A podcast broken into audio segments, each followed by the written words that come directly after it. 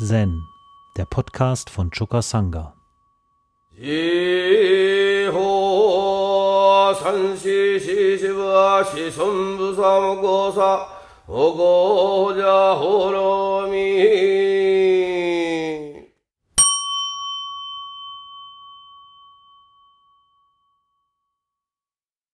Im heutigen Teeshow wollte ich mich mit Hui Neng noch einmal befassen.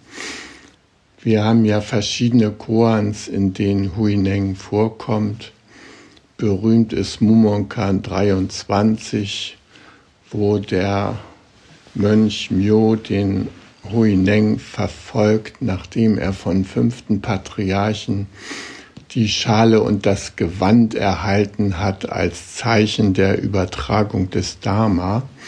Und der Myo, der will ihm das unbedingt abnehmen. Das ist da ausführlich berichtet in, dieser, ähm, in diesem Chor Nummer 23 Mumonkan. Und wir haben in einem anderen Chor eine spätere Begebenheit. Da ist der Huineng schon wieder angekommen bei ähm, im Süden äh, und bei seinem späteren Heimattempel am Zaubach.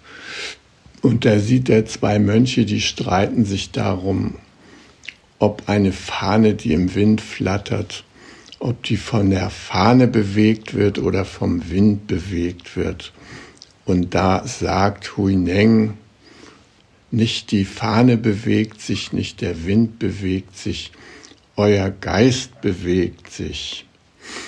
Und die ganze Entwicklung, ähm, seine, seiner geistigen Laufbahn, die wird nachgezeichnet im sogenannten Plattform-Sutra. Das Plattform-Sutra heißt deshalb Plattform-Sutra, weil Hui Neng, der ein sehr kleiner Mann war, immer auf ein Podest steigen musste, damit er von anderen, zu denen er sprechen wollte, überhaupt gesehen werden konnte. Und von diesem Podest aus berichtet er halt, äh, wie er zum Buddha Dharma gekommen ist und äh, wie es sich mit der Dharma-Übertragung äh, zugetragen hat, wie seine erste Begegnung mit dem fünften Patriarchen war und so weiter. Das wird also in ungefähr 50 Kapiteln da berichtet. Und interessanterweise wird dieser Text, der eigentlich das Leben eines Zen-Meisters beschreibt, äh, wird als Sutra aufgefasst. Das heißt Sutra des äh, sechsten Patriarchen oder Plattform Sutra. Normalerweise werden nur ähm, Äußerungen des Buddha selbst, also Lehrreden des Buddha als Sutra bezeichnet. Aber bei Huineng ist eine Ausnahme gemacht. Dessen Lebensbericht wird ebenfalls als Sutra bezeichnet. Das zeigt, dass dieser Text einen sehr hohen Rang hat in der buddhistischen Tradition. Gut, und ich möchte also heute eingehen auf das dritte Kapitel dieses äh, Plattform-Sutra. Das schildert die erste Begegnung zwischen dem fünften Patriarchen und Huineng. Und da heißt es, der Meister fragte mich, woher bist du, dass du zu diesem Berg kommst, um deine Verehrung zu erweisen? Was lässt dich zu mir kommen? Nach was suchst du? Ich antwortete, ich bin ein Bürger von Sinchu in Lingnan ich bin zwar von weit her, aber ich bin nur gekommen, um den Meister zu treffen. Ich suche nur ein Buddha zu werden. Nach etwas anderem verlangt es mich nicht. Der fünfte Patriarch sagte, du kommst von Lingnan. Du bist also ein Barbar. Wie könntest du zum Buddha werden? Ich erwiderte, Menschen sind vom Süden oder Norden. Aber im Buddha-Wesen gibt es ursprünglich weder Süd noch Nord. Der gesellschaftliche Stand des Barbaren ist nicht der gleiche wie der des Meisters. Aber das Buddha-Wesen ist das gleiche, ohne Unterschiede. Obwohl der Meister noch länger mit mir reden wollte, schickte er mich, als er sah, dass viele seiner Schüler in der Nähe waren, gleich ihnen zur Arbeit. Ich sagte zu ihm, mein eigener Geist erzeugt stets Weisheit, ungetrennt von meinem eigenen Wesen. Genau das ist der Acker der Tugend, was für eine Arbeit will mich der Meister also verrichten lassen? Der Meister sagte, was für ein vorwitziger Kerl. Du sagst besser nicht noch mal was und verschwindest in den hinteren Tempeltrakt. Dort hieß mich ein Laienbruder Holz spalten und das Pedal des Reismörders treten. Dies tat ich für acht Monate. Dann plötzlich eines Tages kam der fünfte Patriarch und sagte, ich weiß, dass deine Einsicht echt ist und fürchtete deshalb, dass einige übelgesinnte Menschen dir Schaden antun könnten. Aus diesem Grund redete ich nicht mit dir. Verstehst du das? Ich antwortete, ich verstehe eure Gedanken, und aus diesem Grunde ging auch ich nicht vor zu eurem Raum, damit niemand etwas bemerkt. Ja, der Werdegang von Hui Neng beeindruckte die Chinesen der damaligen Zeit, besonders deshalb, weil Hui Neng offensichtlich ein Mann des Volkes war. Er war nicht wie andere, Bodhidharma zum Beispiel, ein Prinz oder selbst Buddha war ja ein Prinz, sondern er war ein ganz normaler Chinese. Und zwar hatte ähm, sein Vater äh, sein Amt verloren bei Hofe und war in Ungnade gefallen, in die Verbannung geschickt worden und ist dort früh gestorben, so dass Hui Neng alleine für seine alte Mutter sorgen musste. Und das tat er, indem er täglich in den Wald ging, um Holz zu sammeln um das in der nahegelegenen Stadt zu verkaufen. Was die Chinesen also beeindruckt ist, dass Huineng das, was in China sehr geschätzt wird, nämlich die äh, Elternliebe, die Liebe zu den Eltern, dass die wichtig genommen wird, dass er das auch praktizierte. Und im Grunde genommen äh, obwohl Hui Neng ein Analphabet war und keine Bücher gelesen hatte und keine Schriften kannte, hatte er schon durch seinen Lebenswandel in den Augen der Chinesen etwas Tugendhaftes an sich. Er befolgte sozusagen die Normen der Tradition, was das Familienleben, die Fürsorge für seine Mutter und so weiter anging. Jedenfalls eines Tages, als er wieder mit einem Bündel Holz zu einem Kunden kam, hörte er das Diamantsutra von jemandem rezitieren. Und das Diamantsutra ist ein sehr zentrales Sutra für uns auch im Zen.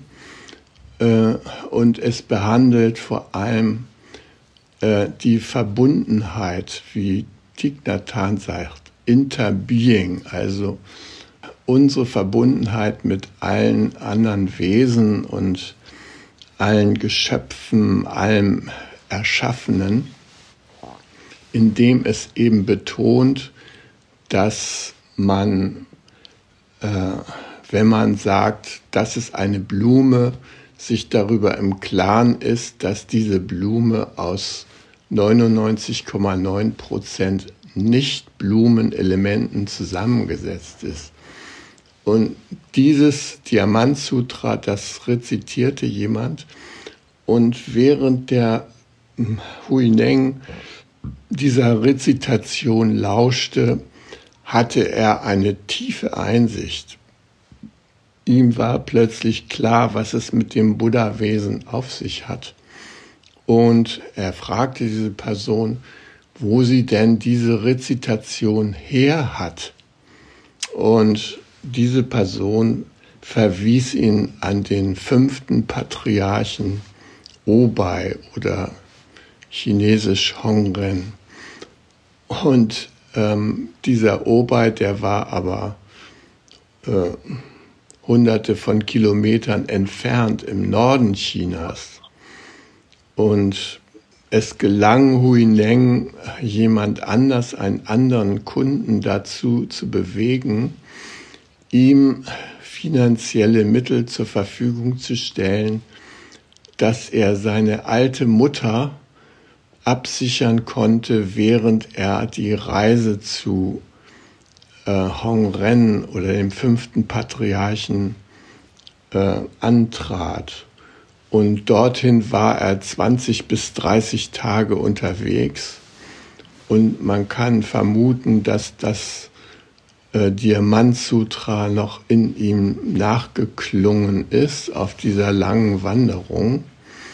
Jedenfalls hm, die Geschichte, die ich eben gerade vorgelesen habe, die ereignete sich nach seiner Ankunft im Tempel von Hongren Obai. Und wir sehen schon, dass er ein bescheidenes Leben führte und jetzt kommen die beiden zusammen und natürlich will der äh, Hong Ren wissen, was ihn denn nun da zu ihm geführt hat. Der Hui Neng sagt so ganz offen, ja, ich wollte einfach den Meister treffen, ich suche nur ein Buddha zu werden. Nach was anderem verlangt es mich nicht. Und da äh, sagt der fünfte Patriarch, was, du kommst da äh, von Lingnan, so eine Art Ostfriesland von China. Äh, du bist ein Barbar, wie könntest du zum Buddha werden? Das war natürlich eine Provokation, dass er das gesagt hatte. Und ähm, aber der Huineng, der sagte, Kess, Menschen sind vom Süden oder Norden, aber im Buddha-Wesen gibt es ursprünglich weder Süd noch Nord.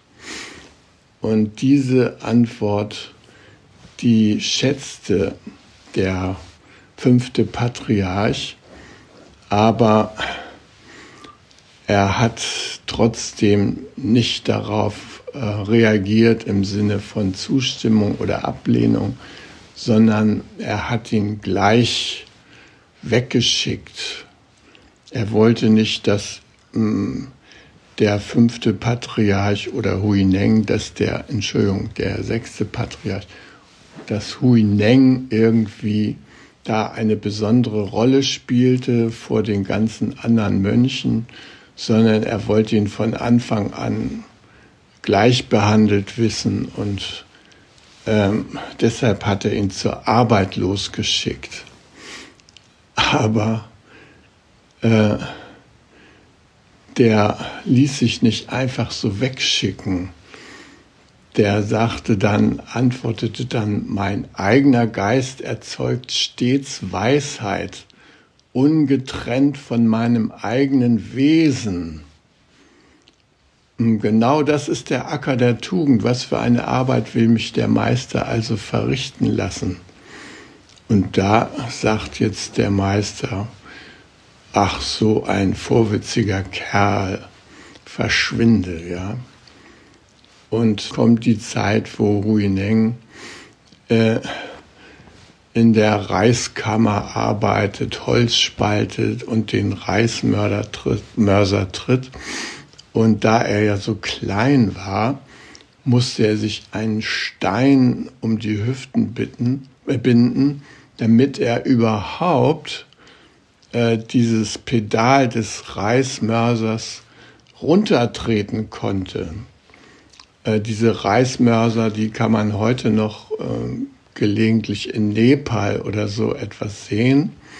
Das ist im Grunde genommen nichts anderes als eine, äh, ein dicker Stamm, der ähnlich wie so eine Wippe auf dem Kinderspielplatz funktioniert. Äh, man tritt sie auf der einen Seite runter, auf der anderen Seite ist ein Stein befestigt, der in eine Steinschale hineinschlägt, in der Reiskörner liegen. Und so wird der Reis so zu Reismehl gemahlen. Und also in dieser Reismühle, da war jetzt ähm, Huineng tätig äh, für den fünften Patriarchen und die Klostergemeinschaft und war für acht Monate verschwunden. Und ähm, Schlussendlich wird er vom Meister geholt, nämlich nachdem ein kleiner Dichterwettbewerb stattgefunden hat. Der fünfte Patriarch veranstaltete nämlich, um seine Nachfolge zu klären, in seinem Tempel einen Wettbewerb und sagte äh, zu den 500 Mönchen, die da übten bei ihm, jeder möge ein kurzes Gedicht schreiben und darin seine zentrale Einsicht darlegen. Und äh, in, äh, bei dieser Gelegenheit, äh, da haben die 500 Mönche, die da angesprochen wurden, ähm, sich gesagt, na ja, also was sollen wir da großartig Gedichte schreiben? Äh, der Jiki, der macht ja eh das Rennen. Also warten wir mal ab, was der schreibt. Und der schrieb auch ein Gedicht. Und das war sozusagen am Tempeleingang angeschlagen. Und Huineng erfuhr davon und hm, ging mit einem Mönch zusammen äh, um sich das Gedicht vorlesen zu lassen. Er selber konnte ja nicht lesen. Und dann las dieser Mönch ihm das Gedicht vor und dann sagte Huineng, ach, kannst du mir einen Gefallen tun und mal ein weiteres Gedicht darunter schreiben?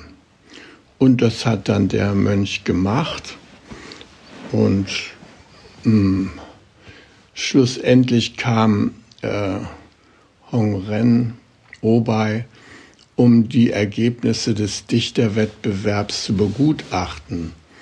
Und dann sah er da die beiden Gedichte als einzige an der Tempelwand und äh, so der Form nach lobte er besonders das Gedicht des Chiki. Und alle anderen waren auch der Meinung, das ist das entscheidende Gedicht, aber das Gedicht von Huineng überzeugte ihn noch mehr. Und das ließ er aber nicht erkennen, sondern das geschah erst um Mitternacht, als er dann Huineng aus der Reiskammer zu sich in seinen Raum rief. Und dieses Gespräch dort wurde eben eingeleitet äh, mit dem, was hier geschildert wird, dass äh, der fünfte Patriarch ihn holen ließ und ihm sagte, ich weiß, dass deine Einsicht echt ist, aber ich fürchtete, dass einige übelgesinnte Menschen dir Schaden antun könnten. Aus diesem Grunde redete ich nicht mit dir, verstehst du? Und ja, der Huineng hat das auch sofort verstanden und auch bestätigt, dass er aus dem gleichen Grunde sich nicht dem Abt genähert hat und in, zu, auf seinen Raum zugegangen ist in diesen acht Monaten. Und nun kommt es zu dieser mitternächtlichen Dharma-Übertragung, das heißt, ähm, Hong Ren Obai erkennt die Weisheit von Huineng und seine Einsicht erkennt er an und übergibt ihm das Gewand des Bodhidharma und dessen Essschale.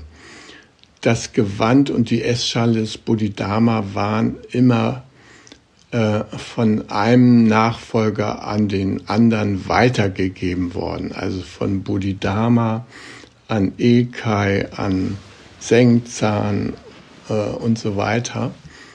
Ähm, und schließlich ähm, waren diese beiden Gegenstände sozusagen symbolisierten den Dharma, äh, die Tradition der Übergabe von, ähm, von Lehrer auf den Schüler und äh, die Anerkennung äh, des Erwachens durch den Lehrer im Schüler.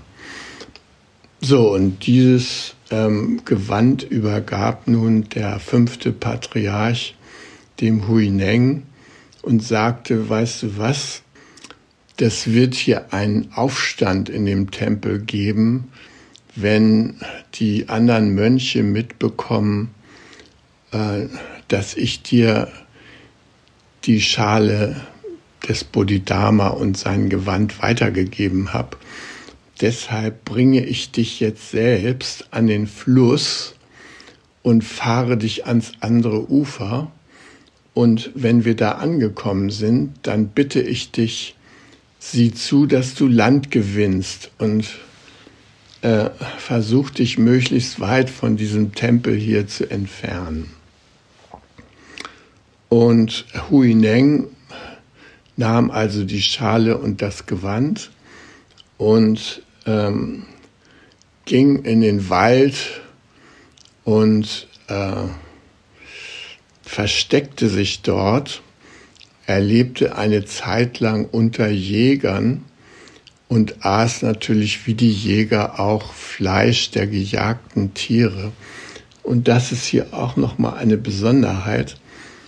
Äh, Huineng war kein Vegetarier und kein Veganer, sondern er war ein ganz normaler Chinese, der eben auch Fleisch aß zwar nicht später im Tempel, aber in dieser Notsituation äh, hat er nicht irgendwelche ähm, Sonderwürste da für sich gebraten, sondern versucht einfach sich den Umständen entsprechend ganz natürlich zu verhalten.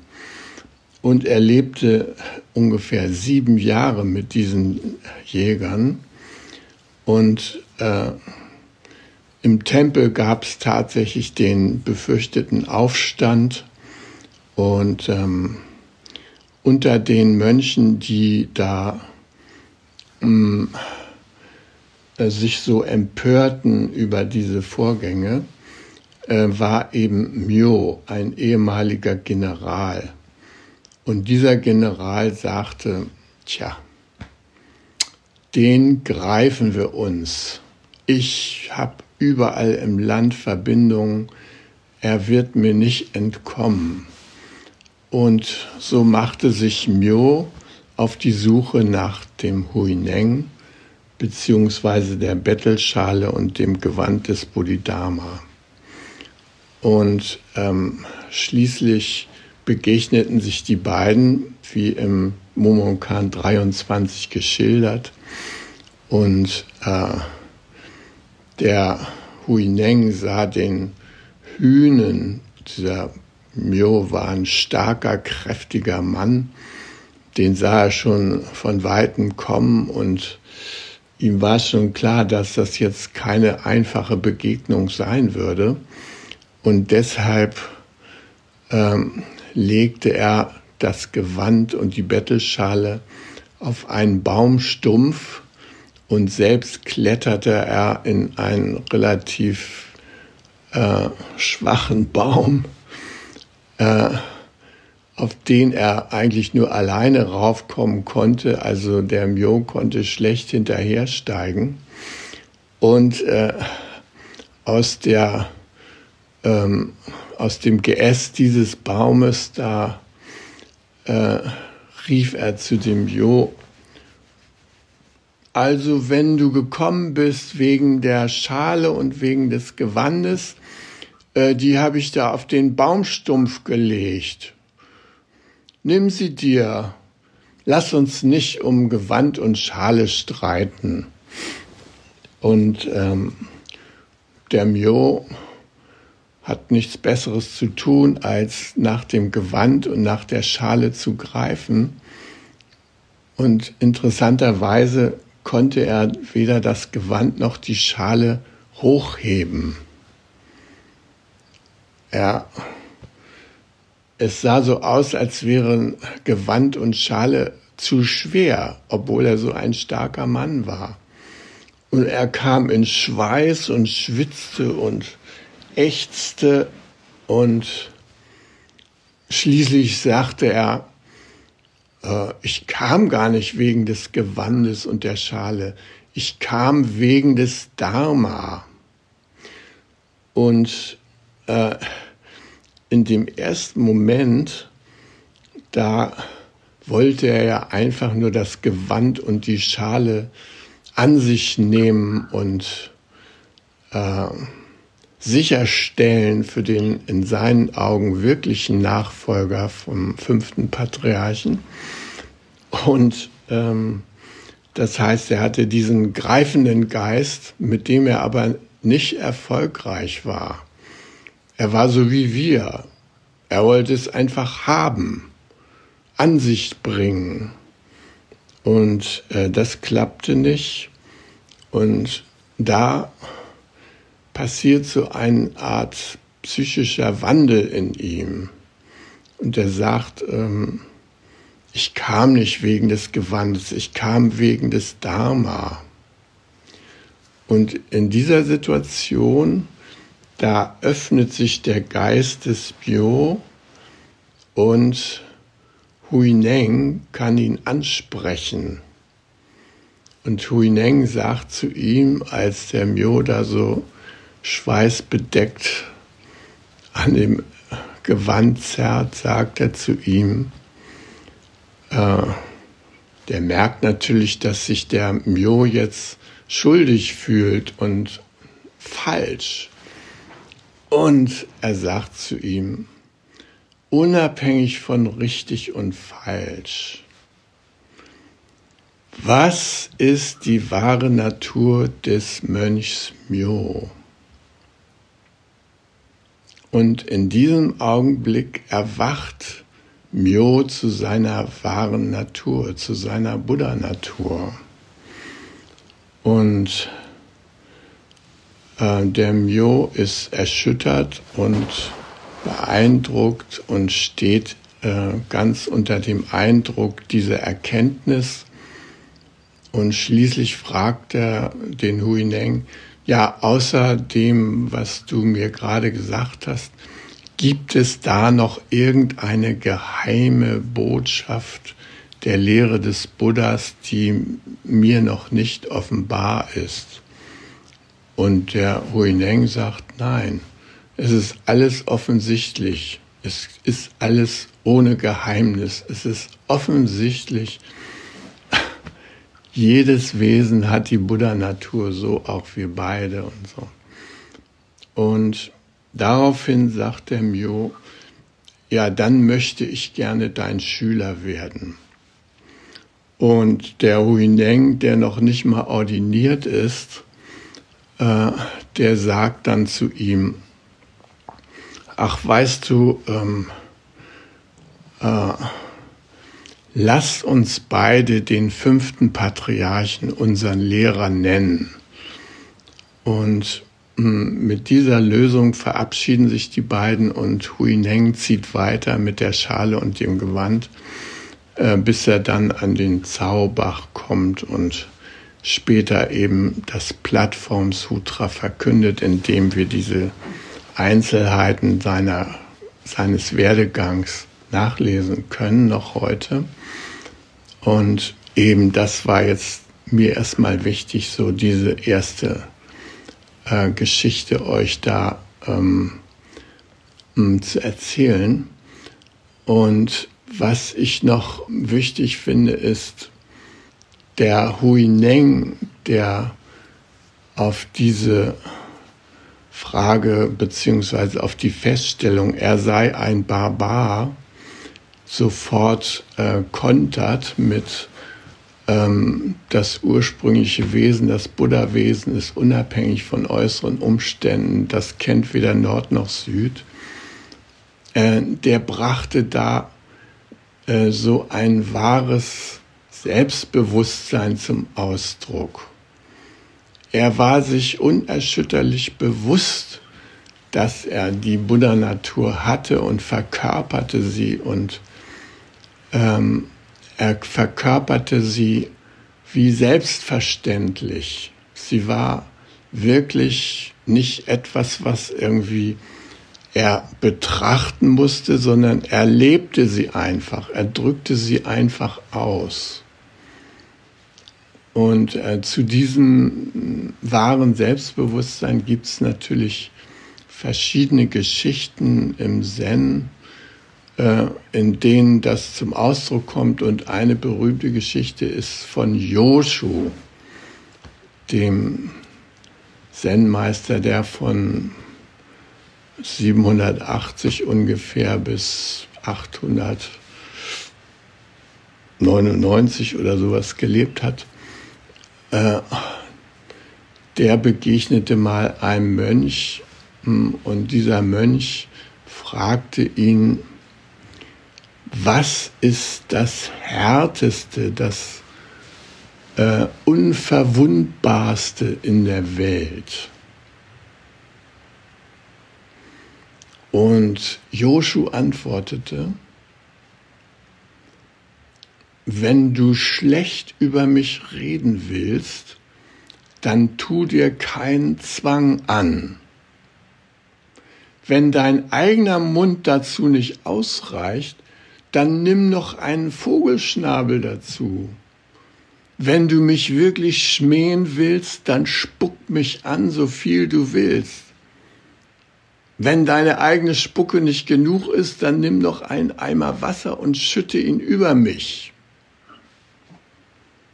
Es ist einigermaßen verblüffend, dass Joshu die Frage nach dem Unverwundbarsten auf diese Weise beantwortet, durch die Aufforderung, ihn sozusagen zu bewerten und mit Unflat zu überhäufen, sozusagen zum Beweis dafür, dass der Kern seines Wesens von all dem unberührt bleibt.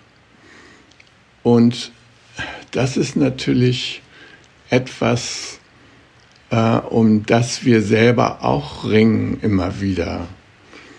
Äh, wir haben das gehört, dass unsere ursprüngliche Natur äh, niemals befleckt ist und niemals verletzt werden kann. Die Natur keines Menschen kann befleckt und verletzt werden. Aber es ist äh, uns nicht immer gegeben, das auch lebendig zu leben, wenn wir den Bewertungen und Wertungen anderer ausgesetzt sind oder auch unseren eigenen Bewertungen und Wertungen. Das äh, ist für uns dann sehr schwer, wirklich in Kontakt zu bleiben mit diesem unbefleckbaren und unverletzlichen Anteil unseres Wesens, der das wirkliche Wesen von uns ausmacht. Und es reicht halt nicht aus, äh,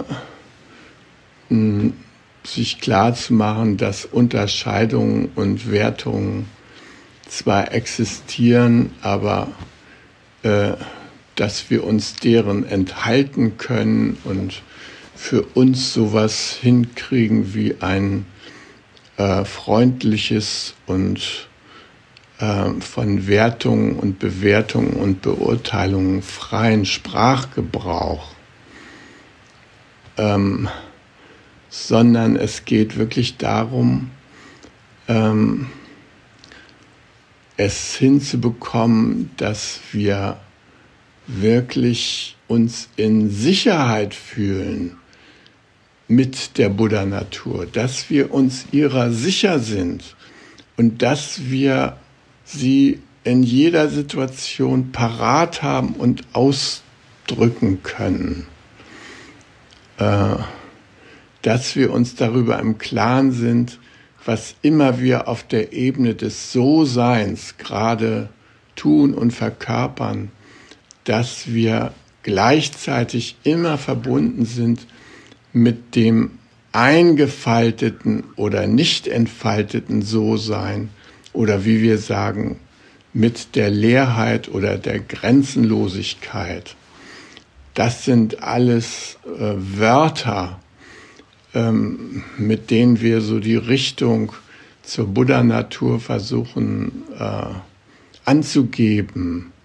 Aber der wichtige Punkt ist, dass wir das tatsächlich auch in unserem Alltag und täglichen Leben beherzigen und ausdrücken.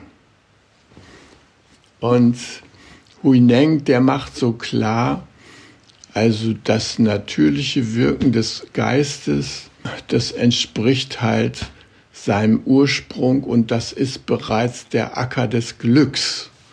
Warum soll er noch da im Garten irgendwas arbeiten, ja? Äh, das ähm, wirft er so dem, dem ähm, Hong Ren so an den Kopf. Und mh, tatsächlich haben wir ja auch Schwierigkeiten damit, das natürliche Wirken an sich äh, bereits als Glück aufzufassen. Wenn wir jetzt in der Arbeitsmeditationspause, wenn wir da uns natürlich im Garten bewegen und mit den Pflanzen und den anderen Lebewesen umgehen, dann können wir in unserem ganz natürlichen Wirken bereits das Glück finden. Aber viele von uns, äh, die können das natürliche Wirken unseres Ursprungs äh, nicht sehen und nicht wahrnehmen und die denken, äh, Glück müsste man äh, durch Erzeugung entsprechender Ursachen erreichen, die uns glücklich machen können oder uns dann Glück ermöglichen. Also viele von uns haben diese Meinung, äh, dass Arbeit zum Beispiel etwas Unangenehmes und häufig Lästiges ist, aber dass sie notwendig ist, damit wir irgendwie unser Glück manifestieren können in Form von Urlaub und neuen Autos und so weiter. Das heißt, in unserem normalen Bewusstsein trennen wir die Ursache und die Wirkung. Wir, wir müssen erstmal eine Ursache schaffen und dann kann das Glück als Wirkung eintreten. Das ist aber nicht das natürliche Wirken des Geistes, das Huineng hier anspricht. Das natürliche Wirken des Geistes, das ist die Einheit von Ursache und Wirkung. Und deshalb, was immer er mit dem natürlich wirkenden Geist unternimmt, führt gleichzeitig zu Glück oder ist Ausdruck von Glück. Und ja, ich denke mir, dass wir da einiges von ihm lernen können. wie wir glücklich sein können in dem Hier und Jetzt. Da finden wir alles.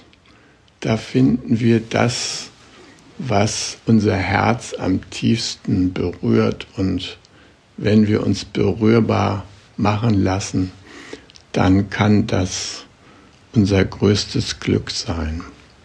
Hi. Um jungen Menschen den Aufenthalt im Togenji zu ermöglichen, bitten wir um ihre Spende. Alle Spendenmöglichkeiten finden Sie auf chukasanga.de slash spenden.